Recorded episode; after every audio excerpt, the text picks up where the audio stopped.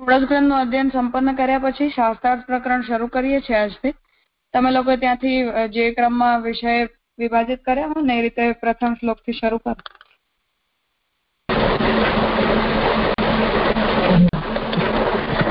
હા રાજા નમ્રત હા. પીડીએફ મળી ગઈ છે ને બધાને? જેમની પાસે પુસ્તક નથી મેં ગ્રુપમાં શેર કરી હતી. હા એટલે રાજા મેં બધાને અહીંયા જે અત્યાર સુધી સોળસખંડમાં પાર્ટ લેતા હતા એ બધાને તો મોકલી દીધી હતી. સારું. ઠીક છે. કરો. પહેલો શ્લોક જેનો હા રાજા દંડત પ્રણામ. એટલે સૌથી પહેલા ઉપબોધકારમાં શાસ્ત્રાર્થનું પ્રકરણ છે એમાં સૌથી પહેલા પ્રકાશનું ટીકાનું મંગલાચરણ છે. તો સર્વોદ્ધાર પ્રયત્નાત્મા કૃષ્ણ પ્રાદુર્ભવ પ્રાદુર્ભવ ભુવઃ તથાત્વं येन संसिद्ध्यते तदर्थं व्यास उक्तवान् श्रीभागवत भागवतम् अत्यन्तं सर्वेषां सुखदायकं तस्यापि तत्त्वं येनैव सिद्ध्यति इति विचार्य हि अग्निश्चकार तत्त्वार्थदीपं भागवते महत् तच्चापि येन संसिद्ध्ये વ્યાખ્યાન તન્નિરૂપ્યતે એનો અર્થ છે કે સર્વ પ્રાણીઓના ઉદ્ધાર માટે જેનું સ્વરૂપ પ્રયત્નયુક્ત છે, એવા શ્રી કૃષ્ણ પ્રગટ થયા છે. એ એ શ્રી કૃષ્ણનું સર્વોદ્ધાર પ્રયત્નાત્મણું સિદ્ધ કરવાને માટે વેદ વ્યાસે સર્વને અત્યંત સુખ આપનાર શ્રી ભાગવત કહ્યું. અને શ્રી ભાગવતનું પણ તત્વ એટલે કે સર્વોદ્ધાર પ્રયત્ન પ્રયત્નાત્મકપણું છે, પણ જે રીતે જે રીતે સિદ્ધ થાય તે રીતે ભાગવતને ભાગવતને વિશે અગ્નિએ એટલે કે શ્રીમદ વલ્ભાચાર્યજીએ મોટો તત્વાદીપ રચ્યો અને તત્વાદીપ દીપનું દીપત્વ સિદ્ધ થવાને માટે તે પર તે પર પ્રકાશરૂપ વ્યાખ્યાન કરવામાં આવે છે. એટલે અહીંયા એવું કીધું છે કે સર્વના સર્વ પ્રાણીના ઉદ્ધાર માટે, એટલે કે નોતરેલા બ્રાહ્મણ માટે એવી રીતે એનું એવું સ્વરૂપ છે, એનું પ્રયત્ન માટે યુક્ત છે, એવા શ્રી કૃષ્ણ પ્રગટ થયા. એટલે અવતાર કાળમાં તો ભગવાને પ્રગટ થઈને બધાના ઉદ્ધારનો પ્રયત્ન કર્યા દેવી જીવોના એ શ્રી કૃષ્ણનું સર્વોદ્ધાર પ્રયત્નાત્મનું સિદ્ધ કરવાને માટે પછી અનવતાર તો આપણને એક પ્રશ્ન થાય કે હવે અનવતાર કાલ આવે, પ્રભુ જયારે પધારી ગયા, તો હવે શું? તો અહીંયા કે છે મહાપ્રભુજી કે શ્રી કૃષ્ણનું સર્વોદ્ધાર પ્રયત્નાત્મપણું સિદ્ધ કરવાને માટે વેદ વ્યાસજીને પ્રગટ કરીને વેદ વ્યાસ રૂપે પ્રગટ થઈને સર્વને અત્યંત સુખ આપનાર. શ્રી ભાગવત કહ્યું. એટલે પેલા અવતારકાળમાં રૂપથી બધાનો ઉદ્ધારથી કર્યું અને પછી ભગવાન એમને ભગવાનના નામનું પણ મહાત્મ્ય છે. એ એ બતાવવા માટે બી ભાગવતનું, ભાગવતથી બી કર્યું કે ભાગવત એટલું નામાત્મક સ્વરૂપ જ છે ભગવાનના જેવું જ કે ઉદ્ધાર કરવાનું એટલી સામર્થ્ય છે. એ રીતે કહ્યું. અને ભાગવતનું પણ તત્વ સર્વોદ્ધાર પ્રયત્નમાંનું જે રીતે સિદ્ધ થાય તે રીતે ભાગવત વિશે. એટલે એ અને સર્વને સુખ, અત્યંત સુખ આપનાર. એટલે ભાગવત એવું છે નામાત્મક સ્વરૂપ કે બધાને સુખ આપે છે, રસરૂપ છે. અને એનું, એમાં બી કહ્યું છે કે મંગલાચરણ કે કલિત ફલ, વેદનું ગલિત ફલ છે. એટલે એ રીતે બી જોઈએ તો સુખ આપનાર છે એવું કહ્યું છે, ભાગવતને કહ્યું. અને ભાગવતનું પણ તત્વ, જે સર્વોદ્ધાર પ્રયત્નમાણું જે રીતે સિદ્ધ થાય, એટલે એ સુખ આપનારનું છે તો સર્વોદ્ધાર પ્રયત્નાત્મકનું કેવી સિદ્ધ થાય, તે રીતે ભાગવત વિશે શ્રી મહાપ્રભુજી, મહાપ્રભુજીએ પણ મોટો તત્વાદીપ નિબંધ રચ્યો. અને તત્વાદીપનું નિબંધનું દીપત્વ, એટલે એક તો અગ્નિમાં જ એવું સામર્થ્ય કે દીપને જલાવી શકે. તો એ અગ્નિની સાથે અહીંયા વાત કરીને દીપત્વથી એવું કહ્યું કે એ ખાલી શ્લોકથી ન સમજાય, તો એનું પ્રકાશનું પ્રકાશનું વ્યાખ્યાન રૂપ એટલે દીપત્વ એને પ્રકાશથી એ પ્રકાશિત કર્યો. તો એ રીતે અહીંયા વ્યાખ્યાન કરવામાં આવે છે. આટલું જે જેમ રાજા થયું મારાથી. અર્થાત એવું હિસ્ટોરિકલી એવું માનવામાં આવે છે કે તત્વાદીપ નિબંધ શ્રી મહાપ્રભુજી દ્વારા વિરચિત પ્રથમ ગ્રંથ છે. કેમ કે આ ગ્રંથમાં શ્રી મહાપ્રભુજીએ જગન્નાથપુરીમાં ઘટિત થયેલા પ્રસંગનો ઉલ્લેખ કર્યો છે. એટલે સંપ્રદાયમાં જ્યાદાતર લોકો એવું સમજે છે કે મહાપ્રભુજીએ જગન્નાથપુરીનું પ્રસંગ બન્યું, એના પછી તત્વાર્થદીપ નિબંધનું લેખન પ્રારંભ કર્યું, અર્થાત પ્રથમ પૃથ્વી પરિક્રમા દરમિયાન. અને એના પછી યમનાષ્ટક તો આપણને ખબર છે કે બીજી પૃથ્વી પરિક્રમા વખતે ગોકુલમાં પ્રકટ થયું. તો એ ક્રમમાં અન્ય ગ્રંથો પ્રકટ થયા છે. એટલે મુખ્ય પ્રયોજન છે મહાપ્રભુજીનું ભાગવતના અર્થને પ્રકટ કરવું. એટલે સુબોધની અને ભાગવતાર્થ પ્રકરણ પણ તત્વાદીપ નિબંધનું તૃતીય પ્રકરણ છે. એટલે ક્રમ પ્રમાણે જો વિચાર કરીએ કે જો શાસ્ત્ર પ્રકરણ પ્રથમ હોય, અર્થાત તત્વાર્થ દીપ નિબંધ તો શાસ્ત્રાર્થ સર્વનિર્ણય ભાગવતાર્થ અને એના પછી સુબોધનીનું લેખન શ્રી મહાપ્રભુજી શરૂ કર્યું હોવું જોઈએ. એટલે બધા જ મહાપ્રભુજી અહીંયા પ્રથમ શ્લોકમાં આજ્ઞા જે કરવા માંગે છે એ ગ્રંથનું મંગલાચરણ અલગ છે અને આપે સ્વયં જ ગ્રંથ ઉપર ટીકાના રૂપમાં જે પ્રકાશ લખ્યું છે એનું મંગલાચરણ શ્રી મહાપ્રભુજીએ બીજું કર્યું છે.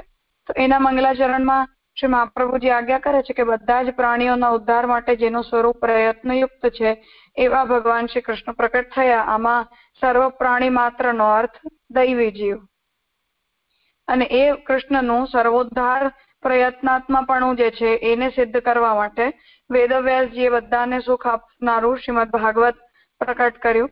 અને ભાગવત ના તત્વને પણ સમજવા માટે શ્રી મહાપ્રભુજી તત્વાદીપ લખી રહ્યા છે. અર્થાત મહાપ્રભુજી માટે ગીતા એ સકલ વેદાદી શાસ્ત્રોનું સાર છે. એટલે સર્વપ્રથમ શાસ્ત્રાર્થ પ્રકરણ ગીતાના અર્થનું વિવેચન કરવાના અર્થમાં. એના પછી બધા જ શાસ્ત્રોનું વિવેચન સર્વનિર્ણયમાં અને ગીતાનું વિસ્તાર ભાગવત. એ ન્યાયથી તદ વિસ્તારો ભાગવતમ કહીને શાસ્ત્રાર્થ પ્રકરણમાં નિરૂપિત ગીતાના સિદ્ધાંતોનો વિસ્તાર ભાગવતથી કહેવા માટે ભાગવતાર્થ અને ત્યાં મહાપ્રભુજીએ ભાગવતજીના અર્થને સપ્તધા પ્રકટ કરવાની જે પ્રતિજ્ઞા કરી, એના પાલનના રૂપમાં આપે પાછળ પછી સુબોધનીજીનું આલેખન કર્યું હોય, એવી સંગતિ આપણને આમાં સમજાય છે. એટલે શ્રી મહાપ્રભુજી અહીંયા આજ્ઞા જે કરવા માંગી રહ્યા છે, એ છે કે તત્વાર્થ દીપ નિબંધ લખવાનું મુખ્ય પ્રયોજન ભાગવતના અર્થને પ્રકટ કરવું છે, ભાગવતના તત્વને.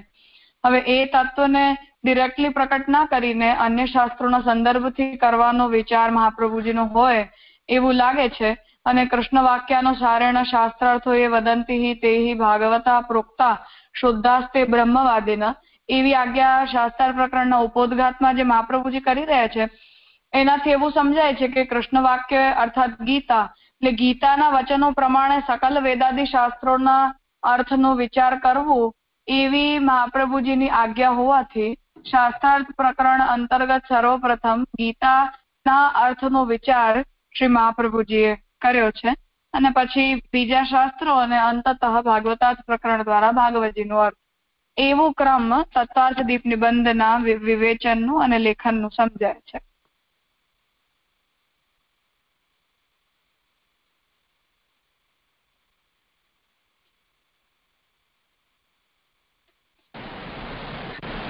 કરું રાજા આગળ? હવે કે છે કે હવે એનું શ્રી ભાગવત તત્વાર્થિત રચતા પહેલા સોરી એક એક પ્રશ્ન રાજા. નહીં આપે સર્વોદ્ધારમાં ખાલી દૈવી જીવની જ ગણના કરી. મીન્સ અવતારકાલમાં અવતારકાલીનમાં તો ઠાકોરજી સર્વોદ્ધાર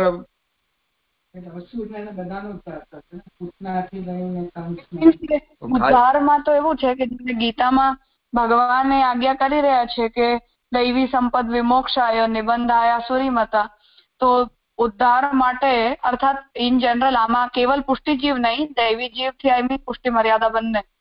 તો ઉદ્ધાર તો કેવલ પુષ્ટિ અને મર્યાદાનો જ થવાનો છે. પ્રવાહી જીવોના ઉદ્ધારનો તો કોઈ સ્કોપ નથી. હવે અવતાર કાળમાં પ્રમેબલથી જે પ્રભુએ કાર્ય કર્યું, એમાં યા તો આપણે એક પક્ષનો વિચાર એ કરીએ કે ત્યાં પણ જે લોકોનો ઉદ્ધાર પણ આપણને દેખાય છે, એમને આપણે દૈવી જીવ જાણવા જોઈએ, ભલે એમની કૃતિ આપણને એવી ન દેખાઈ હોય. અર્થાત જે રીતે મહાભારતના પ્રસંગમાં આવે છે કે મહાભારતના યુદ્ધ વખતે પ્રભુ તરફ દ્રષ્ટિ રાખીને યુદ્ધ કરનારા જે કોઈ પણ વ્યક્તિને મૃત્યુ થઈ અર્થાત એકદમ સામાન્યથી સામાન્ય સૈનિકની પણ, એ બધાને ઠાકોરજી મુક્તિ પ્રદાન કરી. હવે આમાં એક પક્ષ એ હોઈ શકે કે આ પ્રભુનું પ્રમેય બલ તો અવશ્ય છે કે ઠાકોરજી પોતાના પ્રમેય બલથી એ જીવોનો ઉદ્ધાર કર્યો. પણ બીજો પક્ષ આપણી પાસે એ છે કે હંડ્રેડ પર્સન્ટ એ લોકો દૈવી જીવ હશે, જેમના ઉદ્ધાર માટે પ્રભુએ આ નિમિત્ત ચૂઝ કર્યું અને પોતાના સ્વરૂપનું મહાત્મ્ય એમના ઉદ્ધારના કાર્ય માટે પ્રકટ કર્યું. કે જેનાથી જેમની દ્રષ્ટિ પ્રભુ ઉપર પડી, એ લોકો બધાનો ઉદ્ધાર થયું એવું નિરૂપણ ત્યાં આવે છે. તો ઇન જનરલ ગીતાજીના પ્રભુના વાક્ય પ્રમાણે અને મહાપ્રભુજીના પણ મહત વિવેચન પ્રમાણે માનવું તો એવું જ જોઈએ કે જેમનો જેમનો પણ ઉદ્ધાર થયો, એમના જીવનમાં ભલે આપણને કોઈ એવા કાર્ય ન દેખાયા હોય, પરંતુ એમને આપણે દૈવી જીવ માનવા જોઈએ. બાકી એ દૈવી જીવોનો ઉદ્ધાર પ્રમેબલથી અવતાર કાળમાં થયો એ ચોક્કસ વાત છે. એ હતું પ્રમેબલ સાધનબલ નથી. પરંતુ એ દૈવી જીવ છે એ આસુરી વરણ વાળા ન હોઈ શકે એવું ઇન જનરલ માનવું જોઈએ. રાજા એ તો આપની ખુલાસો થયો પર પ્રશ્ન એ થાય કે શિશુપાલ કે પૂતનાના સંદર્ભમાં શું લેશું? આસુરા વેશી હતા ને જીવ તો દૈવી હતા એ લોકોના. અચ્છા. બરાબર જેટલા પણ અસુરો છે, જેમનો પણ પ્રભુએ પોતાના શ્રેયસથી નાશ કર્યો, એ લોકો બધાનો તો ઉદ્ધાર થયું જ છે, મુક્તિ જ મળી છે. ઇન્ક્લુડિંગ કંસ પણ, કેમ કે શિશુપાલ અને દંતવક્ત્ર તો બંને જય વિજયના અવતાર હતા, પરંતુ કંસ તો નહીં હતો. પણ એનો ઉદ્ધાર પ્રભુએ કર્યો. તો આમાં બધાને દૈવી જીવ જાણવા જોઈએ, એમનો આવેશ, આસુરાવેશ છે, અને પ્રભુએ એમનો ઉદ્ધાર કર્યો, એવું સમજવું જોઈએ. કેમ કે પૂતનાના તો પૂર્વ ચરિત્રનો વૃત્તાંત આવે છે કે બલિરાજાની પુત્રી હતી. અને વામન અવતાર વામનજીના રૂપમાં ઠાકોરજી પધાર્યા, ત્યારે એના હૃદયમાં ભાવના એવી થઈ કે મારું સંતાન આવું હોય તો એ માતૃત્વનો ભાવ પ્રભુ માટે એના હૃદયમાં જાગ્યો અને પછી બલિરાજાનું રાજ્ય જ્યારે પ્રભુએ લઈ લીધું, ત્યારે એણે મનમાં એવો વિચાર કર્યો કે મારું સંતાન જો આવું હોય તો હું એને ઝેર આપી દઉં. તો દ્વાપરમાં ઠાકોરજીએ પોતાના અવતાર કાળમાં એ પૂતનાના રૂપમાં બલિરાજાની પુત્રી જન્મી અને એની બંને ઈચ્છાને પૂતનાના રૂપમાં ઠાકોરજીએ પૂરી કરી. એ વૃત્તાંત તો આવે છે. એટલે એવું જ અન્ય અસુરોના વિષયમાં પણ સમજવું જોઈએ. અને સુબોધનીમાં જે રીતે મહાપ્રભુજી આજ્ઞા કરે છે કે એમના ઉદ્ધારથી ભગવાને જે વ્રજવાસીઓ હતા, એમના દેહાધ્યાસ પ્રાણાધ્યાસ કે અવિદ્યા આદિ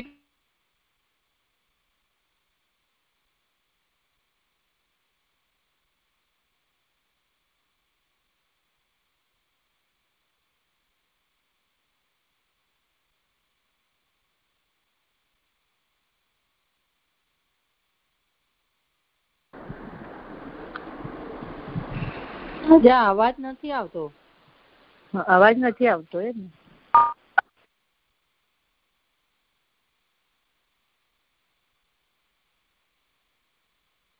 રાજા ડિસ્કનેક્ટ થઈ ગયા લાગે છે.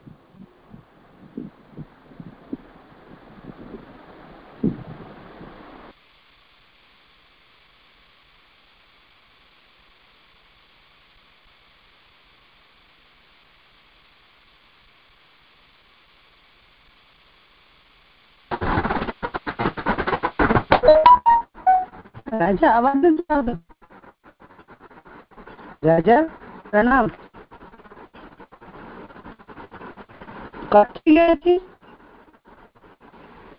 ત્યાંથી ડિસ્કનેક્ટ થઈ ગયો લાગે છે. હા ડિસ્કનેક્ટ થઈ ગયું. હમ એવું જ લાગે છે કોઈ અવાજ નથી.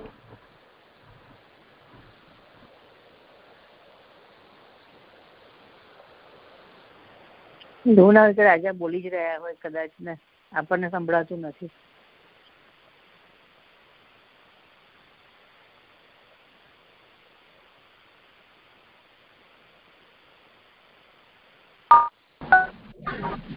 નથી આવતો ને અવાજ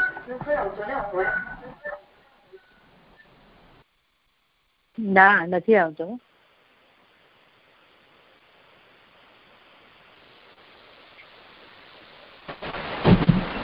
હેલો હા રાજાનો અવાજ નથી આવતો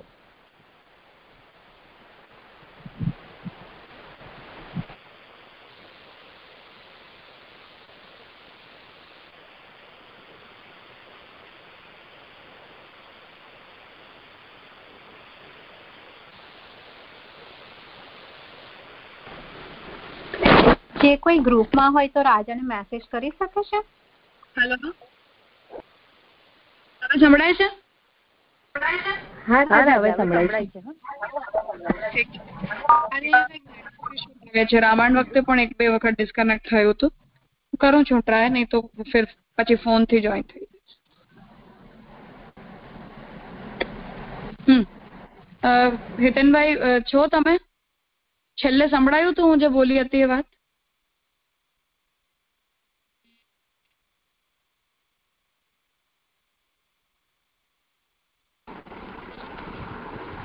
એટલે શું સંભળાયું?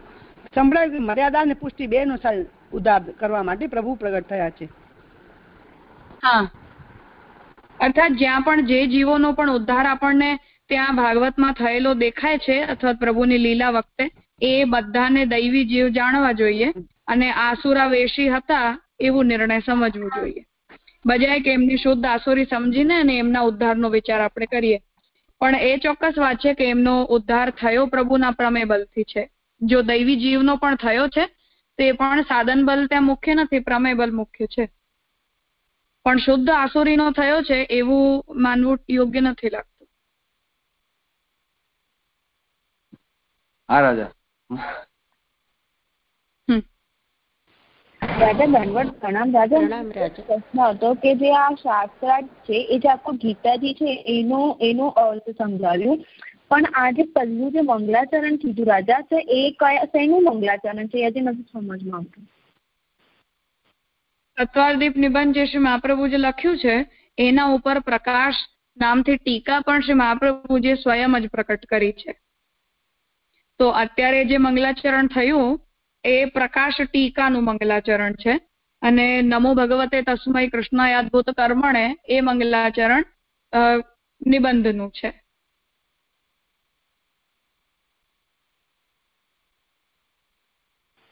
રાજા. અને રાજા જ્યારે ઠાકોરજી ભૂતળ પર બિરાજતા હતા ત્યારે તેમને બધા દૈવી જીવોનો ઉદ્ધાર કર્યો. પણ જેમ જયશ્રાંતિ કીધું કે જેમ અત્યારે નથી બિરાજતો આપણો ભગવતીથી આપણો ઉદ્ધાર થશે. એવી રીતે લેવાનું છે રાજા? હા. એ પ્રભુનું જ નામાત્મક સ્વરૂપ ભાગવત છે અને એ ભાગવત પ્રભુએ પોતાની લીલા અર્થે અર્થાત પ્રભુની બધી જ લીલાઓનું નિરૂપણ વ્યાસાવતાર, જ્ઞાનાવતારના રૂપમાં પ્રભુએ સ્વયં જ પ્રકટ કર્યું. અને મહાપ્રભુ સ્વયં પણ સુબોધનીના મંગલાચરણમાં આજ્ઞા કરે છે કે વ્યાસજી દ્વારા પ્રભુએ પોતાની લીલાને માટે ભાગવતને પ્રકટ કર્યું અને ભાગવતના અર્થને સમજાવનાર જ્યારે મહાપ્રભુ ઠાકોરજીની દ્રષ્ટિમાં બીજું કોઈ ન આવ્યું, ત્યારે મને આજ્ઞા કરી અને હું ભાગવતના અર્થને પ્રકટ કરવા માટે પ્રકટ થયો એવી આજ્ઞા સ્વયં શ્રી મહાપ્રભુજી કરી રહ્યા છે. તો એ તો મહાપ્રભુજીના પ્રાકટ્યનું પ્રયોજન છે.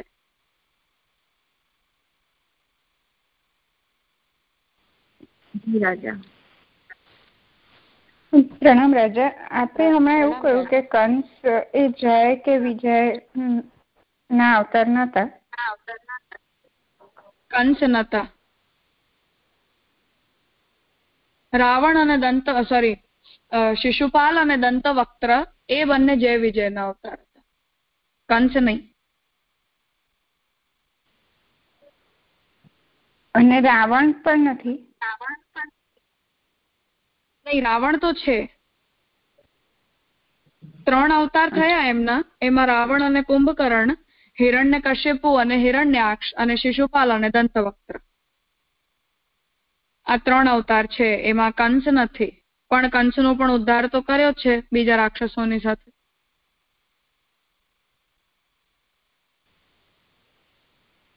જી રાજા મને અત્યાર સુધી એમ જ હતું કે કંસ પણ એ જય વિજયમાંથી જ આવતા હતા. હા પ્રણામ રાજા. પ્રણામ રાજા રાજા અહીંયા જે વર્ડ આવે છે ને પ્રયત્ન પ્રયત્ન આત્મા તો એ પ્રયત્ન વર્ડ એ જીવ પરત્વેનો છે કે જીવ પ્રયત્ન કરે તો પ્રભુ પ્રમેય બલથી અવતાર કાલમાં અને અત્યારે ભગવતી એવી રીતે જીવ માટે લેવાનો પ્રયત્ન આત્મા? હું જે બધા જીવો ના ઉદ્ધાર માટે પ્રયત્ન કરીને પ્રકટ થયા. આમાં પ્રયત્ન શબ્દને એફર્ટ્સ ના અર્થમાં નથી લેવાનું, ક્રિયા કે ફંક્શન ના અર્થમાં લેવાનું છે. સંસ્કૃતમાં પ્રકૃષ્ટ યત્ન. વિશેષ યત્નના અર્થમાં પ્રયત્ન શબ્દ છે. આપણે પ્રયત્ન ને કોશિશના અર્થમાં લઈએ છીએ પણ આમાં એ અર્થ નથી. પ્રભુએ બધા જીવોના ઉદ્ધાર માટે વિશેષ યત્ન કરીને અને પ્રભુ પ્રકટ થયા. એવો અર્થ સમજવાનો. અર્થાત પ્રમેય તો પ્રભુનું છે કેમ કે અવતારકાલ વખતે તો કોઈ જીવોમાં એવી યોગ્યતા નહીં હતી પોતાના ઉદ્ધાર માટેની. અથવા જેટલા પણ જીવો હતા, એ લોકો બધા તો નિસાદન જ હતા. એ વ્રજભક્તો હોય કે જેમાં રાક્ષસો વગેરે હોય, તો અવતાર કાલમાં તો ઓલવેઝ સાધન બલ એટલું ઇમ્પોર્ટન્ટ નથી હોતું. અને જે લોકો સાધન કરતા પણ હોય ફોર એક્ઝામ્પલ જેમ ઉદ્ધવજી. ઉદ્ધવજી તો જેન્યુઅનલી જ્ઞાની પણ હતા, પ્રભુના ભક્ત પણ હતા. અને એ સાધન પોતે ઉદ્ધવજીએ કર્યું હતું પ્રભુમાં ચિત્ત લગાડવા માટે. પણ એમની ભક્તિની એટલી ઉત્તમતા ઠાકોરજી નથી માની જેટલી વ્રજ ભક્તોની માની હતી. તો અવતાર કાલમાં તો પ્રભુનું પ્રમેય બલ જ સર્વોપરી હોય ને એમાં પણ કોઈ જીવ જો સાધન બલ કરે તો એ પાછો સાધનાભિમાનમાં ખપી જાય. સો એ પ્રયત્ન એ અર્થમાં સમજવાનું. હા રાજા થયું કરો રાજા આગળ. ને રાજા આજે બીજું બીજું પણ એક આપે હમણાં જે જણાવ્યું ને કે દૈવી જીવોનું તો એ મને એક પ્રશ્ન હતો જ એટલે આજે સવારે સુબોધિનીજીમાં એમ આવ્યું કે જરાસંધ આદિનો ભીમ દ્વારા ઠાકોરજીએ વધ કરાવ્યો તો ત્યાં એ જ થતું હતું કે એ પણ ઠાકોરજીની સન્મુખમાં જ એ પણ એમનો પણ મૃત્યુ દેહ છૂટ્યો છે. અને જે આવી રીતે મહાભારતનું યુદ્ધ થયું તો ત્યાં પણ એ બધાનો જે છૂટ્યો એ પણ ઠાકોરજીની સન્મુખ જ છૂટ્યો છે. પણ આ જે આપણે સમજાયું કે દૈવી જીવો હોય તો જ ઠાકોરજીની દ્રષ્ટિ પડે તો પણ એ દૈવી જીવો હોય તો જ ઉદ્ધાર થાય એવી રીતે સમજવાનું ને? કારણ કે જરાસંધ પણ ઠાકોરજીની સન્મુખ જ એમનો પણ દેહ તો છૂટ્યો છે ને? જરાસંધના વિષયમાં તો મહાપ્રભુજી સ્વયં આજ્ઞા કરે છે કે પ્રભુને એને મુક્તિ નથી આપવી એટલે જ સ્વયં ન મારીને પોતાની શક્તિ ભીમમાં સ્થાપિત કરી અને ભીમ દ્વારા જરાસંધ વધ કરાવ્યો. તૃતીય સ્કંદ સુબોધનીમાં આ તો મહાપ્રભુજીના વચન છે. એટલે પ્રભુના સામે કોઈનું મરવું એ અર્થ નથી. એમ તો દુર્યોધન પણ ઠાકોરજીની સામે જ મર્યા હતા. પણ જે લોકોએ પોતાની અંતિમ દ્રષ્ટિ પ્રભુ તરફ નાખી, એ લોકોને પ્રભુએ મુક્તિ આપી.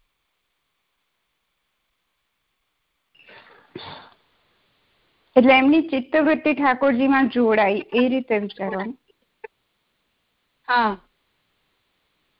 અર્થાત એક્ઝેક્ટલી ડેલિબરેટલી એ લોકોએ કઈ ઠાકોરજીમાં અમે ચિત્ત રાખીએ કે ઠાકોરજીના દર્શન કરીને મરીએ એવી ઈચ્છા નથી રાખી. પણ પ્રભુમાં મન ગયું એ પ્રભુ તરફ એમની દ્રષ્ટિ ગઈ એટલે ઠાકોરજી પોતાના પ્રમેય બલથી ઉદ્ધાર કર્યો જેમ આજામિલ સાથે થયું એ રીતે.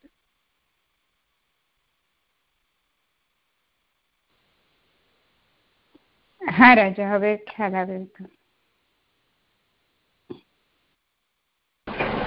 જે રાજા આપણે જયારે અવતાર કાળ હોય ત્યારે તો જીવ એકદમ નિસર્જન જીવ હતા. પણ અહીંયા જયારે અનવતાર કાળ છે તો આપણે સાધન તો કરવાના છે પણ આપણે નિસાધન નો ભાવ રાખવાનો છે. રાજા એવી રીતે લેવાનું હા. ભાવ નિસાધનતાનો હોવો જ જોઈએ પરંતુ ભક્તિ નું સાધન પ્રભુ એક્સપેક્ટ કરે છે અવતાર અનવતાર કાળમાં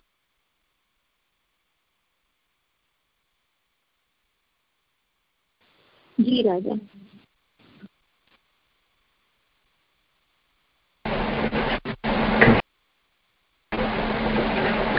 કરું રાજા. હા કરું. હવે આગળ કે છે કે શ્રી ભાગવત તત્વાત્મ રચતા પહેલા શ્રીમદ આચાર્ય સંક્ષેપમાં શાસ્ત્રાર્થ જણાવનારું મંગલાચરણ પ્રથમ શ્લોક વડે કરે છે. એટલે આપણે આગળ જોયું કે પ્રકાશની ટીકાનું મંગલાચરણ છે. નવે જે છે એ શાસ્ત્રાર્થનું મંગલાચરણ છે. નમો ભગવતે તસ્મૈ શ્રી કૃષ્ણાય અદ્ભુત કર્મણે રૂપ નામ વિભેદેન જગત ક્રીડતી યો અર્થ, જે ભગવાન રૂપ અને નામના વિભેદ વડે જગતરૂપ છે, એટલે કે રૂપ નામ અને રૂપ નામના વિભેદ વડે ક્રીડા કરે છે, રૂપ નામના વિભેદ વડે જેમાંથી જગત ઉત્પન્ન થયું છે, જે અદ્ભુત કર્મ કરવા વાળા છે તે શ્રી કૃષ્ણ ભગવાનને હું નમન કરું છું.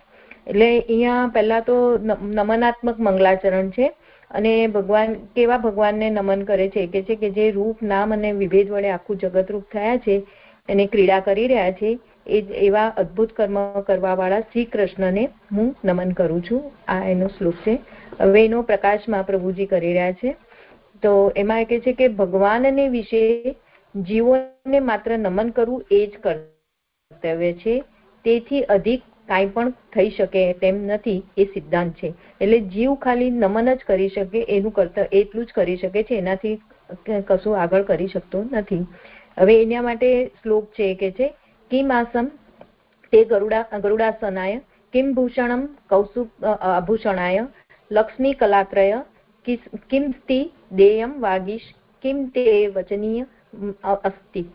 જે ગરુડનું આસન વાહન છે, તે બીજું શું આસન આપી શકે? જેનું કૌસ્તુભમણીનું ભૂષણ છે, તેને બીજું શું ભૂષણ આપી શકાય? લક્ષ્મી જેની સ્ત્રી છે, તેને શું ધન આદિ આપી શકાય? અને જે વાણીના પતિ છે, તેની સ્તુતિ પણ શું કરી શકાય? એટલે અહીંયા જે નમન કેમ કરવાનું? તો કે ભગવાન પાસે આટલું ગરુડ જેવું આસન છે, તો હવે એના એનીથી ઉત્તમ કયું આસન આપણે આપી શકવાના હતા? કૌસ્તુભમણી જેવું ભૂષણ છે તો પછી એને કયા ભૂષણ આપણે આપી શકીશું? જીવ શું આપી શકશે? અને લક્ષ્મી જેના પત્ની છે, એને શું આપણે ધન આદિ આપી શકીએ? અને વાણીના પતિ છે, તો આપણે એનાથી વધારે એમની શું સ્તુતિ કરી શકાય? આના આનાથી એવું સિદ્ધ કરે છે કે ઉપરના વાક્યોથી સિદ્ધ થાય છે કે જીવથી ભગવાનને માત્ર નમન જ થઈ શકે. એટલે આના આ ખાસ આ વાક્યોથી એવું નક્કી થયું કે જીવ માત્ર ભગવાનને નમન જ કરી શકે. એ સૂચવવા મૂલમાં નમઃ પદ પ્રથમ જ ધર્યું છે. એટલે જે ઉપર નમો ભગવતે એટલે કે અહીંયા પ્રથમ નમન કર્યું છે. નમન કરવા યોગ્ય પરમ કાષ્ટાપન સર્વોત્તમ વસ્તુ બતાવતા મૂલમાં ભગવતે પદ છે. એટલે નમન તો બધાને થાય, પણ અહીંયા કોને નમન? તો કે ભગવાનથી આગળ કહીશું એ સરમ સર્વોત્તમ છે, એટલે પરમ કાષ્ટાપન છે, એ બતાવવા માટે અહીંયા ભગવતે પદ છે. એવું કે છે. ભગવાન શબ્દ પુરુષોત્તમના અર્થમાં વાપર્યો છે. એટલે અહીંયા અને પુરુષોત્તમ લોક અને વેદમાં બંનેમાં પ્રસિદ્ધ છે. એ જણાવવા પ્રસિદ્ધિ સૂચક તસ્મય પદ મૂળમાં લખ્યું છે. એટલે તસ્મય એટલે તસ્મય તો કે જે છે ને, લોક અને વેદમાં ગીતાજીમાં વચન છે, જે એનાથી કીધું છે કે લોક વેદ પ્રસિદ્ધ અક્ષરથી ઉત્તમ પર છે એવા પુરુષોત્તમ છે. એટલે અહીંયા પુરુષોત્તમ ભગવાન શબ્દ કોને? કારણ કે ભગવાન તો ઘણા બધાને કહી શકાય. તો ભગવાન શબ્દ અહીંયા પુરુષોત્તમના અર્થમાં વાપર્યો છે. તો પુરુષોત્તમ કે કેમ પુરુષોત્તમ વાપર્યું? તો કે છે, પુરુષોત્તમ એ લોક અને વેદ બંનેમાં પ્રસિદ્ધ છે અને એ જણાવવા કે એમની પ્રસિદ્ધ તસ્મય પદ. તસ્મય પદ અહીંયા પ્રાણ હવે પછી આગળ કરું આગળ રાજા કે હજી? રાજા? કેમાસનમ તે ગરુડાસનાય એ વચનથી મહાપ્રભુજીનું મુખ્ય તાત્પર્ય છે કે દુનિયામાં કોઈ પણ સાધન હોય એ પૂર્ણ પુરુષોત્તમ શ્રી કૃષ્ણની પ્રાપ્તિ ને યોગ્ય સાધન છે એવું કહેવાની આપણી કેપેસિટી નથી. એ ગમે તેવું સાધન હોય. અર્થાત જેમ ગીતામાં તો સ્વયં જ ભગવાન નાહમ વેદય ન તપસા, ન દાને ન ચૈજય અહમ એવમ વિદુમ દ્રષ્ટુમ. ત્યાં ભગવાન સ્વયં જ આજ્ઞા કરી રહ્યા છે કે વેદમાં બતાવેલા, શાસ્ત્રમાં બતાવેલા જે કોઈ પણ સાધન છે, એ સાધનો દ્વારા મને એવી રીતે જોઈ નથી શકાતો કે જે રીતે અર્જુન તું મને જોઈ રહ્યો છે. તો ત્યાં શાસ્ત્રીય સાધનોનો નિષેધ કરીને ભગવાન અનન્ય ભક્તિ દ્વારા જ મને જોઈ શકાય છે એવી આજ્ઞા કરે છે. પરંતુ એ અનન્ય ભક્તિ નો અર્થ સાધનાભિમાન વિનાની ભક્તિ. એટલે એ સેન્સમાં શ્રી મહાપ્રભુજી અહીંયા આજ્ઞા એ કરી રહ્યા છે કે જે કોઈ પણ સાધન આપણે કરીએ, એ સાધનમાં જો ઇન કેસ ભક્તિમાં પણ એવો અભિમાન, સાધનાભિમાન આવી જાય એવી ભક્તિ પણ, એવું સમર્પણ પણ, એવી શરણાગતિ પણ. કોઈ પણ પ્રકારનું સાધનમાં એ કેપેસિટી નથી કે એ પુરુષોત્તમને પ્રાપ્ત કરવા માટે સેટિસ્ફેક્ટરી સાધન હોય કે યોગ્ય સાધન હોય.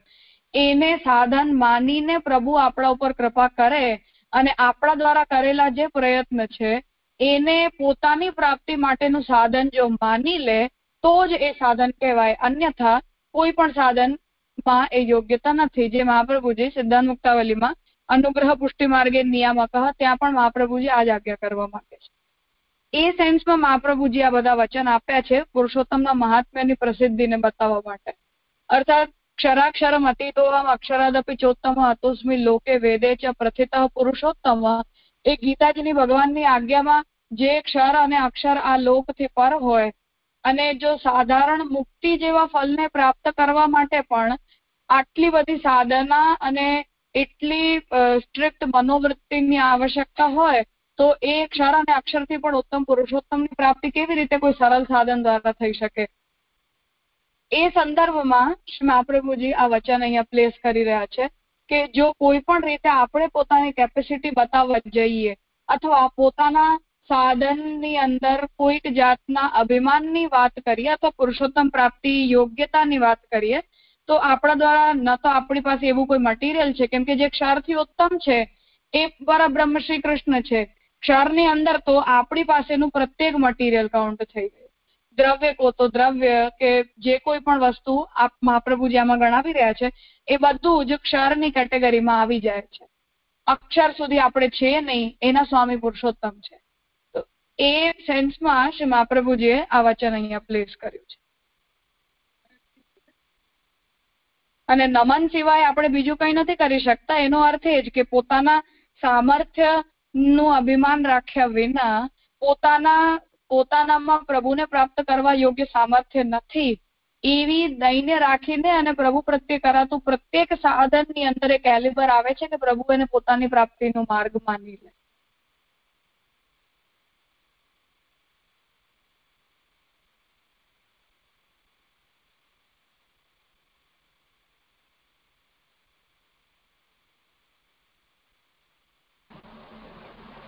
હા કરું આગળ હવે કે છે કે મતભેદને લીધે આ પ્રસિદ્ધ ભગવાન વિશે કોઈ અન્યથા કલ્પના કરે તો તેની પણ નિવૃત્તિને માટે કૃષ્ણાય પદ મૂલમાં મૂકવામાં આવ્યું છે. એટલે ભગવતે કીધું પછી કૃષ્ણ કૃષ્ણાય પદ મૂકવાની શી જરૂર હતું? તો કોઈ બીજું ભગવાન તો ઘણા બધાને માની શકાય તો એના માટે સૂચક માટે કે છે કે અહીંયા કૃષ્ણ એ બધી ભગવાન વિશે કોઈ અન્યથા કલ્પના, બીજા કોઈ ભગવાન એની ના કલ્પના કરે એટલે કૃષ્ણ પદ મૂકવામાં આવ્યું છે. હવે કે છે કે પુરુષોત્તમ એ જ સર્વોત્તમ છે.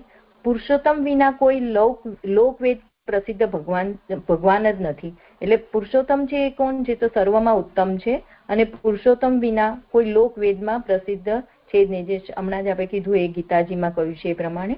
એ જ પુરુષોત્તમ કોઈ કાળમાં, જેમ કે સારસ્વત કલ્પમાં જગતના ઉદ્ધાર માટે અખંડ અને પૂર્ણપણે પ્રગટ થયા છે, થાય છે. ત્યારે એ પુરુષો, તે પુરુષોત્તમ કૃષ્ણ કહેવાય છે. એટલે અહીંયા હવે એવું કે છે કે એ પુરુષોત્તમ જ એક સારસ્વત કલ્પમાં જગતના ઉદ્ધાર માટે પોતે અખંડ અને પૂર્ણપણે પ્રગટ થયા છે. થાય છે. ત્યારે એ પુરુષોત્તમને કૃષ્ણ કહેવાય છે. સાધન હોવા છતાં સર્વ સ્થળે તેઓનો અધિકાર જ ન હોય તો ભગવાન પ્રગટ થઈને પણ શું કરી શકે? એટલે અહીંયા હવે આર્ગ્યુમેન્ટ કરે છે કે સાધનો હોવા છતાં પણ પણ અને અધિકાર જ ન હોય તો ભગવાન પ્રગટ થઈને પણ શું કરે?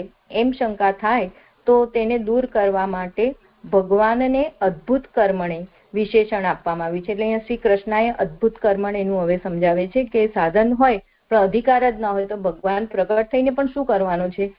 તો એને કે છે કે અદ્ભુત, ભગવાન કેવા છે? શ્રી કૃષ્ણ કેવા છે? અદ્ભુત કર્મ કરવા વાળા છે.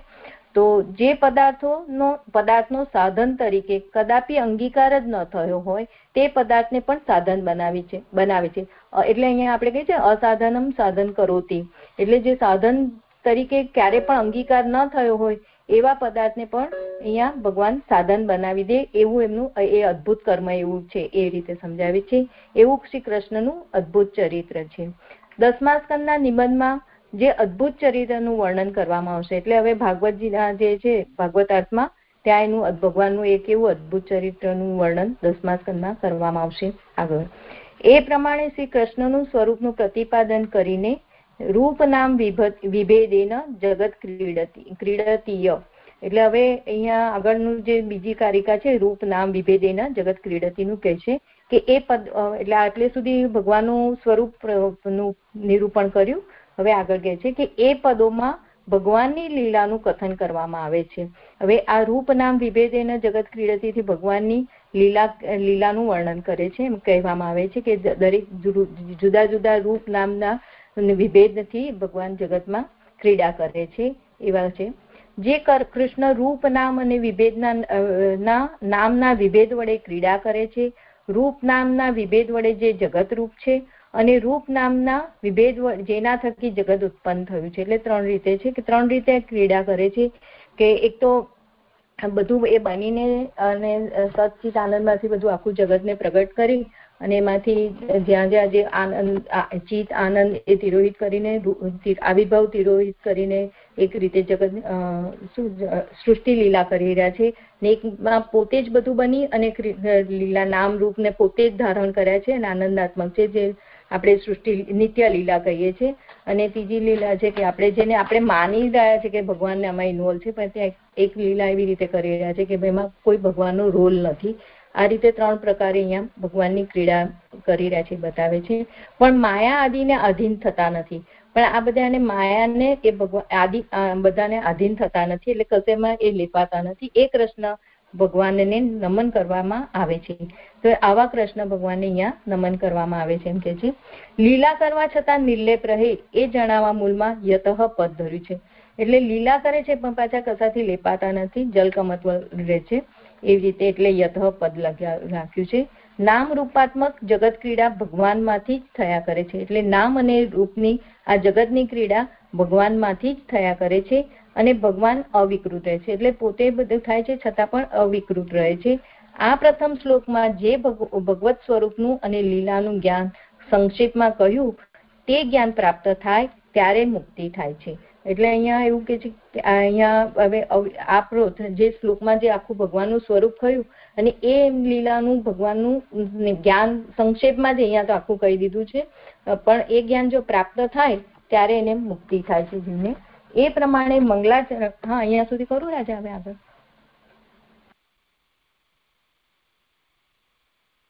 અદભુત કર્મણે પદને સમજાવવાનું તાત્પર્ય છે કે જે સવાલ અત્યારે હેતનભાઈએ પૂછ્યું એ સંદર્ભમાં એક્ઝેક્ટલી કે જ્યારે આપણે અવતાર કાળના ચરિત્રો જોઈએ, ત્યારે આપણને એવું કન્ફ્યુઝિંગ લાગે કે જે લોકોએ ઠાકોરજીને ગાળો આપી જેમ શિશુપાલે, સો ગાળો સુધી ઠાકોરજીએ માફ કર્યું ને એકસો એકમી ગાળા આપી ત્યારે ઠાકોરજીને માર્યું.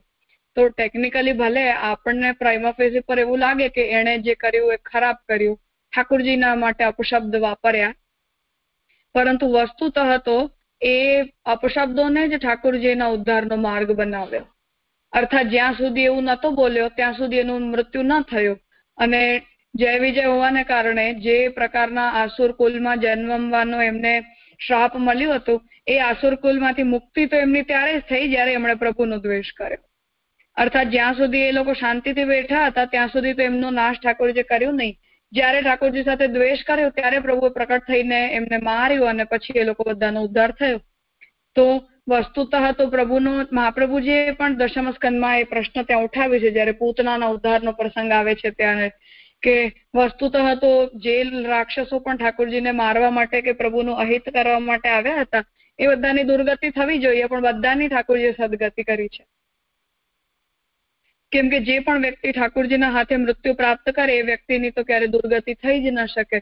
તો અવતાર કાલમાં તો ઠાકોરજીની સાથે દ્વેષ કરવું એ પણ એમના ઉદ્ધારનો માર્ગ બન્યો છે. એ સંદર્ભમાં અદ્ભુત કર્મ કરતું અકર્તુમ અન્યથા કરતુમ સામર્થ્યના અર્થમાં શ્રી મહાપ્રભુજીએ સમજાવ્યું છે. અને જે દ્વિતીય પંક્તિ છે, રૂપ નામ વિભેદેના જગત ક્રીડતી યો યત એ તો શ્રી મહાપ્રભુજીના બ્રહ્મવાદ સંબંધી જેટલા પણ વાદ છે એ બધાને જ સંક્ષેપમાં શ્રી મહાપ્રભુજી આમાં સમજાવવા માંગે છે. એ બ્રહ્મ દ્વારા ઉત્પત્તિ સ્થિતિ લયનું બ્રહ્મવાદ હોય કે અવિકૃત પરિણામવાદ હોય, અભિન્ન નિમિત્તોપાદાન કારણતાવાદ હોય, સત્કાર્યવાદ હોય, સત્કારણતાવાદ હોય લીલાથ સૃષ્ટિવાદ હોય કે આવિર્ભાવ તિરોભાવવાદ હોય, જેટલા પણ દશવાદ શ્રી શ્યામકાકાજીએ જે રીતે સમજાવ્યા છે અંશાંશી તાદાત્મ્યવાદ અને કાર્યકારણ તાદાત્મ્યવાદ એ દશે દશ વાદનું સંકલન શ્રી મહાપ્રભુજીએ આ એક પંક્તિમાં કર્યું છે કે બ્રહ્મ અને બ્રહ્મ સાથે પ્રકટ જળચેતન પદાર્થોનો સંબંધ મહાપ્રભુજી પોતાના સાકાર બ્રહ્મવાદ કે શુદ્ધાદ્વૈતવાદમાં કઈ રીતે સ્વીકારી રહ્યા છે.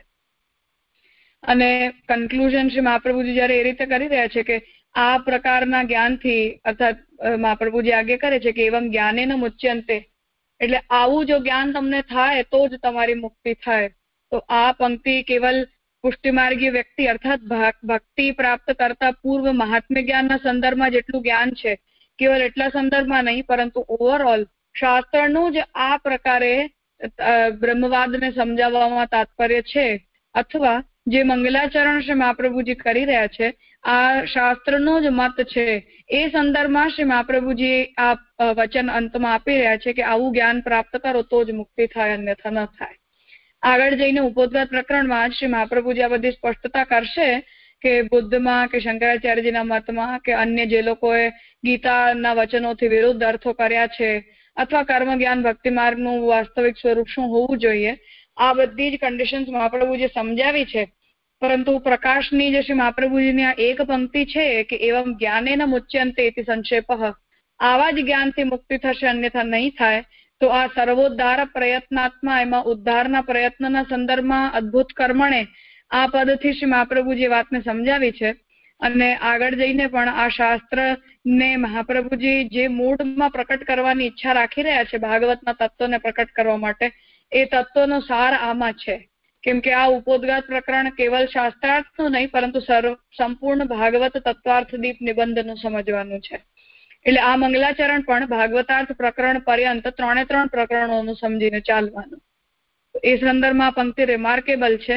ભલે આપણને એની પ્લેસમેન્ટના કારણે એવું લાગે કે હા, ઠીક છે, આ જ્ઞાનથી મુક્તિ થાય, પરંતુ આનું નેગેશન બહુ મોટા પક્ષ ઉપર છે કે જેનું પરમત નિરાકરણ પ્રકરણમાં શ્રી મહાપ્રભુજી સંકલન કરશે.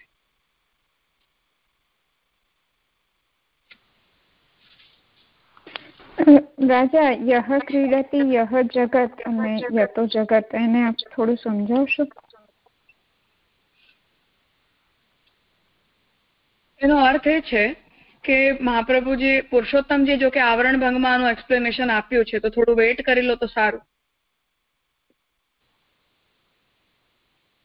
ત્યાં ન સમજાય તો પૂછી લેજો. પુરુષોત્તમજી આની ડિટેલ એક્સપ્લેનેશન આપ્યું છે આમાં આવરણ ભંગ સાથે છે એટલે જ મેં આ ગુજરાતી ચૂઝ કર્યું છે. કેમ કે સંસ્કૃતમાં જઈએ તો બંને ટેક્સ્ટ સાથે લેવા પડતા. પણ આમાં બંનેનું ગુજરાતી અનુવાદ આપ્યું છે તો બધા માટે થોડું ઈઝી છે. આગળ આવશે આવરણ ભંગમાં એટલે આપણે કહીએ છીએ મંગલાચરણ તો અહીંયા એક તો નમનાત્મક થયું ને નીચે રૂપનામ વિભેદિત વસ્તુ નિર્દેશન તરીકે આવે આવી શકશે મંગલાચરણ હા બંને રીતે છે. નમનાત્મક પણ છે અને વસ્તુ નિર્દેશાત્મક પણ છે. હા એટલે નીચેની કારિકાથી વસ્તુ એટલે વસ્તુ નિર્દેશન મંગલાચરણ થશે ને? રૂપ નામ વિભેદે નથી. બરાબર છે. હા. હવે આગળ કે છે કે એ પ્રમાણે મંગલાચરણમાં સંક્ષેપે સર્વશાસ્ત્રનું તાત્પર્ય શ્રીમદ આચાર્યજીએ કહી દીધું. એટલે આપણું સોરી મને સવાલ છે. આપણે આમના જે છેલ્લે વાંચ્યું ને કે આ પ્રથમ શ્લોકમાં જે ભગવત સ્વરૂપનું અને લીલાનું જ્ઞાન સંક્ષેપે કહ્યું કે જ્ઞાન પ્રાપ્ત થાય ત્યારે મુક્તિ થાય છે. તો એ જે બાલબોધના સ્વરૂપ યદાજીવ કરીને સાંખ્યા યોગથી મુક્તિ પ્રાપ્ત થઈ જાય છે એની સાથે વિચારી શકાય? જે કોઈ પણ ઉદ્ધાર ના માર્ગ છે કર્મ માર્ગ હોય જ્ઞાન ભક્તિ સાંખ્ય યોગ એ દરેકે દરેક માર્ગમાં આ પ્રકારનું બ્રહ્મવાદનું જ્ઞાન તો આવશ્યક છે.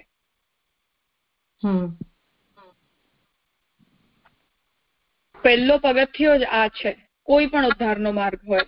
કેમ કે પોતાના સ્વરૂપનું જ્ઞાન જ તમને ન થઈ શકે જ્યાં સુધી તમે આ રીતે બ્રહ્મવાદના પરિપ્રેક્ષ્યથી જગત જીવનું સ્વરૂપ ન સમજો. કેમ કે સાંખ્ય અને યોગનું પણ ફર્સ્ટ સ્ટેપ તો તત્વ જ્ઞાન જ છે. કેમ કે ત્યાં પણ જે વૈરાગ્ય પ્રકટ થશે એ તત્વજ્ઞાન પૂર્વકનું વૈરાગ્ય જ છે. તો તત્વજ્ઞાનનું ફોર્મેટ જ જો અલગ હોય તો એ પ્રકારનું વૈરાગ્ય અને આગળની સાધના એ બધું તો ત્યાં જ ફેલ થઈ જશે. બરાબર છે બરાબર છે. ધનવત પ્રણામ રાજા ધન્યવાદ.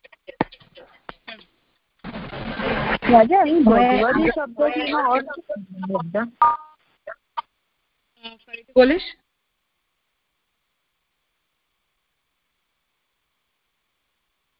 જી રાજા. રાજા ભગવતી શબ્દનો અર્થ શું લેવાનો છે? ભગવાન.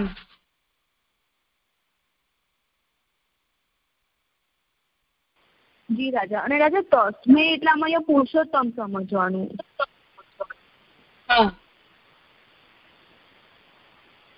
અને રાજા એટલે ભગવાન શબ્દ પુરુષોત્તમ ના અર્થમાં વાપર્યો છે. એટલે જે ભગવાન શબ્દ છે એ પુરુષોત્તમ ના અર્થમાં વાપર આ મને થોડું સમજ નહીં પડતી રાજા. એવું છે કે મહાપ્રભુજીએ બાલબોધમાં બ્રહ્મા, વિષ્ણુ અને શિવની કોટી જણાવીને ત્યાં આજ્ઞા કરી કે વિષ્ણુ પણ મોક્ષ આપે છે અને શિવ પણ ભોગ આપે છે. અને એ જ રીતે શિવમાં પણ મોક્ષ આપવાનું સામર્થ્ય છે. તો ત્યાં અન્ય દેવતાઓની અંદર પણ મુક્તિ આપવાની શક્તિ તો પ્રભુએ સ્થાપિત કરી જ છે. અને ઇન્દ્ર વગેરે, ઇન્દ્ર, વરુણ, સૂર્ય આદિ દેવતાઓ જે છે, એ ભલે થોડી નિમ્ન કોટીના હોય અથવા મહાપ્રભુના વચનોમાં એ બધા દેવતાઓ પ્રાકૃત છે. પરંતુ બ્રહ્મા, વિષ્ણુ અને શિવ આ ત્રણ તો ભગવાનના જ ગુણાવતારો છે. સાત્વિક રાજસ અને તામસ આ ત્રણેય ગુણોના અધિષ્ઠાતાના રૂપમાં પ્રભુ સ્વયં જ બ્રહ્મા, વિષ્ણુ અને શિવના રૂપમાં પ્રકટ થયા છે. પ્રમેરત્ન સંગ્રહમાં આપણે આ વાતને સમજી છે. એટલે એ દેવ, બ્રહ્મા, વિષ્ણુ અને શિવનું સ્ટાન્ડર્ડ ઇન્દ્રાદિ દેવતાઓ જેવું નિમ્ન કોટી છે. અર્થાત ઇન્દ્ર વગેરે દેવતાઓ જે છે, એમનું સ્ટાન્ડર્ડ થોડું લો છે, કેમ કે એ લોકો અક્ષરમાંથી પ્રકટ થયા છે. પરંતુ બ્રહ્મા, વિષ્ણુ અને શિવનું પ્રાકટ્ય અક્ષરમાંથી નથી થયું. ભગવાનના ગુણાવતારો છે એટલે એમનું સ્ટાન્ડર્ડ કમ્પેરેટિવલી અન્ય દેવતાઓ કરતા ઉત્તમ સ્વીકારાયું છે. અને એટલે જ એમના દ્વારા પ્રાપ્ત થતા ફલનું ઇન્ડિકેશન શ્રી મહાપ્રભુજી બાલબોધમાં કર્યું છે. બીજા બધા દેવતાઓને ત્યાં કન્સિડર એટલે નથી કર્યા, કેમ કે બીજાઓ દ્વારા મળતું ફળ કમ્પેરેટિવલી વધારે નાશવંત હોય છે. અને આ ત્રણ દેવતાઓ દ્વારા અર્થાત એક્ઝેક્ટલી દેવતા વર્ડ યુઝ ના કરવું જોઈએ. આ ભગવાન કોટીના છે. તો એમના દ્વારા મળતું જે ફળ છે એ પરમાનન્ટ નેચરનું હોય છે.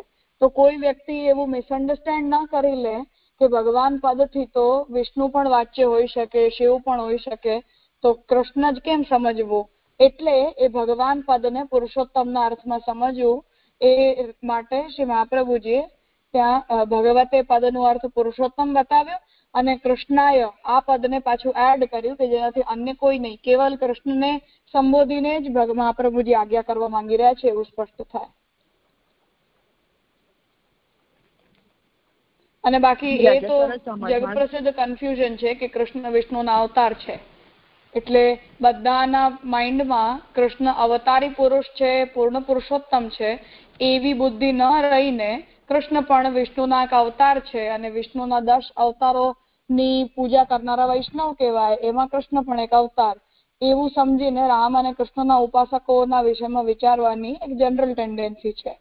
એ બધી ક્લેરિફિકેશન પણ શ્રી મહાપ્રભુજી અહીંયા કરવા માંગે છે કે ગીતામાં કૃષ્ણ પોતાને ક્ષરાક્ષરમ અતિ તોહમ ક્ષર અને અક્ષરથી હું ઉત્તમ. તો અક્ષરથી પણ ઉત્તમ જ્યારે કહી રહ્યા છે, ત્યારે એમને પરબ્રહ્મના અર્થમાં લેવું જોઈએ. અવતારના અર્થમાં નહીં. એ બધા ક્લેરિફિકેશન આ ફિક્સ્ડ ટર્મિનોલોજીસ પ્રોવાઈડ કરીને શ્રી મહાપ્રભુજી કરવા માંગે છે.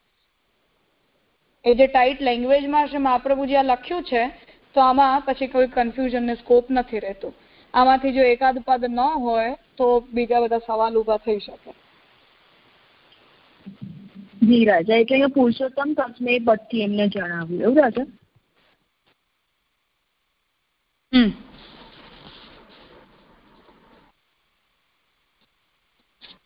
રાજા? હા રાજા આપણે અત્યારે પુરુષોત્તમ તો હું સમજી કે ક્ષર અક્ષરથી ઉત્તમ છે. ગીતાજીમાં પણ કહ્યું અક્ષરાથી ચોત્તમ પણ આપણે અત્યારે જે કહીએ છીએ કે બ્રહ્મા વિષ્ણુ મહેશ એ એમનું પ્રાગટ્ય અક્ષરમાંથી નથી. કેમ કે પ્રભુના પ્રભુએ જ આ રીતે અવતાર લીધેલા છે. તો એ પણ અક્ષરથી ઉત્તમમાં આવી શકે. પુરુષોત્તમ તો હું સમજી ગઈ. પુરુષોત્તમમાંથી કે કૃષ્ણ એ જ આ રૂપ લીધા છે. પણ બ્રહ્મા, વિષ્ણુ ને મહેશ, એ ને આપણે અક્ષરથી પર કહી શકીએ? અક્ષરથી પર નથી. બ્રહ્મરત્ન સંગ્રહના મૂળરૂપ વિવેકનું ચાર્ટ જોશો જો તમે. તો ત્યાં મહાપ્રભુજીએ આજ્ઞા કરી છે કે સોરી ત્યાં એ વાતને સમજાવેલી છે કે નારાયણ અને અક્ષર એ પરબ્રહ્મમાંથી બે પ્રકટ થાય છે. અર્થાત પરબ્રહ્મના જ આ બંને રૂપ છે, જેમાંથી નારાયણ રૂપ દ્વારા ભગવાન અવતાર પ્રાકટ્યનું કાર્ય કરે છે અને અક્ષર દ્વારા જળ જીવાત્મક સૃષ્ટિની ઉત્પત્તિનું કાર્ય થાય છે. એટલે અક્ષરથી ઉત્તમમાં બ્રહ્મા, વિષ્ણુ, શિવ નથી આવતા, કેમ કે નારાયણ અંતર્ગત છે અને નારાયણ અને અક્ષરની સેમ કોટી બતાવેલી છે. હા, રાજા સમજાયું, હા. તેથી પદ્મ પ્રશ્ન એટલે તો મહાત્મ જ્ઞાન પૂર્વક એ બીજું કઈ? જરા બે શબ્દો છે ને અને પૂર્ણ. અને પૂર્ણ.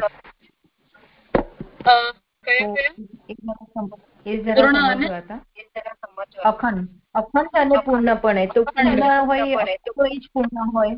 તો બે શબ્દો કેવી રીતે બે શબ્દ સમજવાનું? સાથે આવ્યા છે ને એટલે અખંડ અને પૂર્ણપણે કારણ એ છે કે પ્રાકટ્ય જ્યારે થઈ જાય, પછી ખંડિત થઈ જાય છે, વિભાગ થઈ જાય છે, એવું પ્રતીત થાય. કેમ કે જો શંકરાચાર્યજીની થિયરી ન પણ માનીએ અને રામાનુજની વિચારી લઈએ, મધ્વાચાર્યની તો ખેર હંડ્રેડ પર્સન્ટ દ્વૈતવાદ છે. પણ રામાનુજનું જો વિશિષ્ટાદ્વૈત આપણે ચેક કરીએ, તો ત્યાં હંડ્રેડ પર્સન્ટ આપણા જેટલું તાદાત્મ્ય તો રામાનુજ પણ સ્વીકારવા માટે રેડી નથી. તો ઇસ્યુ તો એ ઊભું રહે જ છે કે જો સૃષ્ટિ પેદા થઈ જાય, એના પછી જળ જીવોમાં આનંદ અંશને તિરોહિત કરીને પ્રભુ પોતાના એ બંને રૂપોને પ્રકટ કરતા હોય, તો ભગવાને પોતાની અંદર ભલે આંતર વિભાજન પણ પ્રકટ કર્યા તો એ પ્રભુ ખંડિત થયા કહેવાય કે ન કહેવાય? અથવા પ્રભુના ધર્મો ખંડિત થયા કહેવાય કે ન કહેવાય?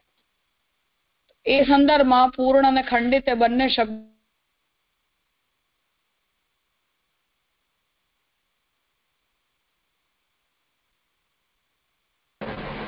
રાજા અવાજ નથી આવતો. આવે છે અવાજ હેલો ના નથી આવતો હા.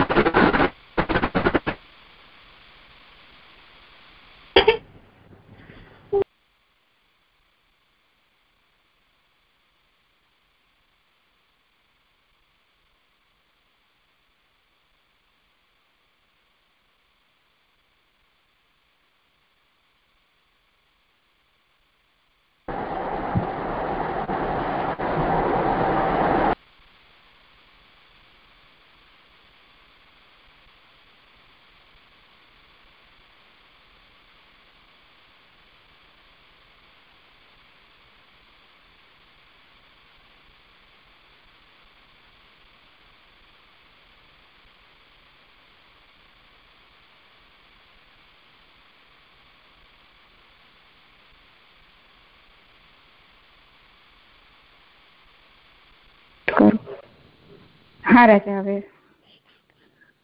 ઓકે.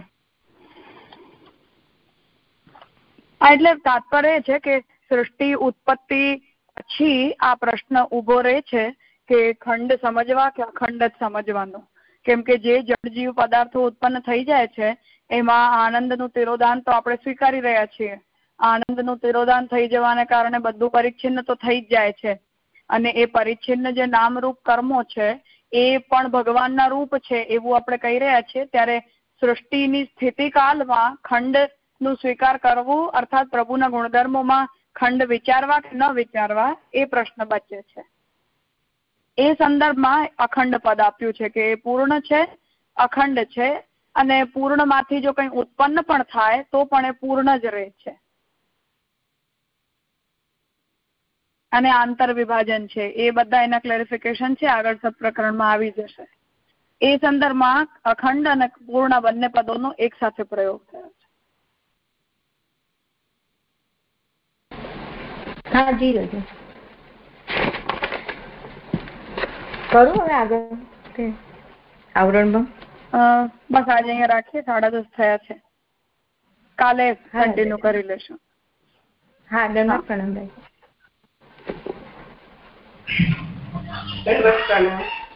પ્રણામ રાજા. પ્રણામ રાજા. પ્રણામ રાજા. પ્રણામ રાજા. પ્રણામ રાજા. પ્રણામ રાજા.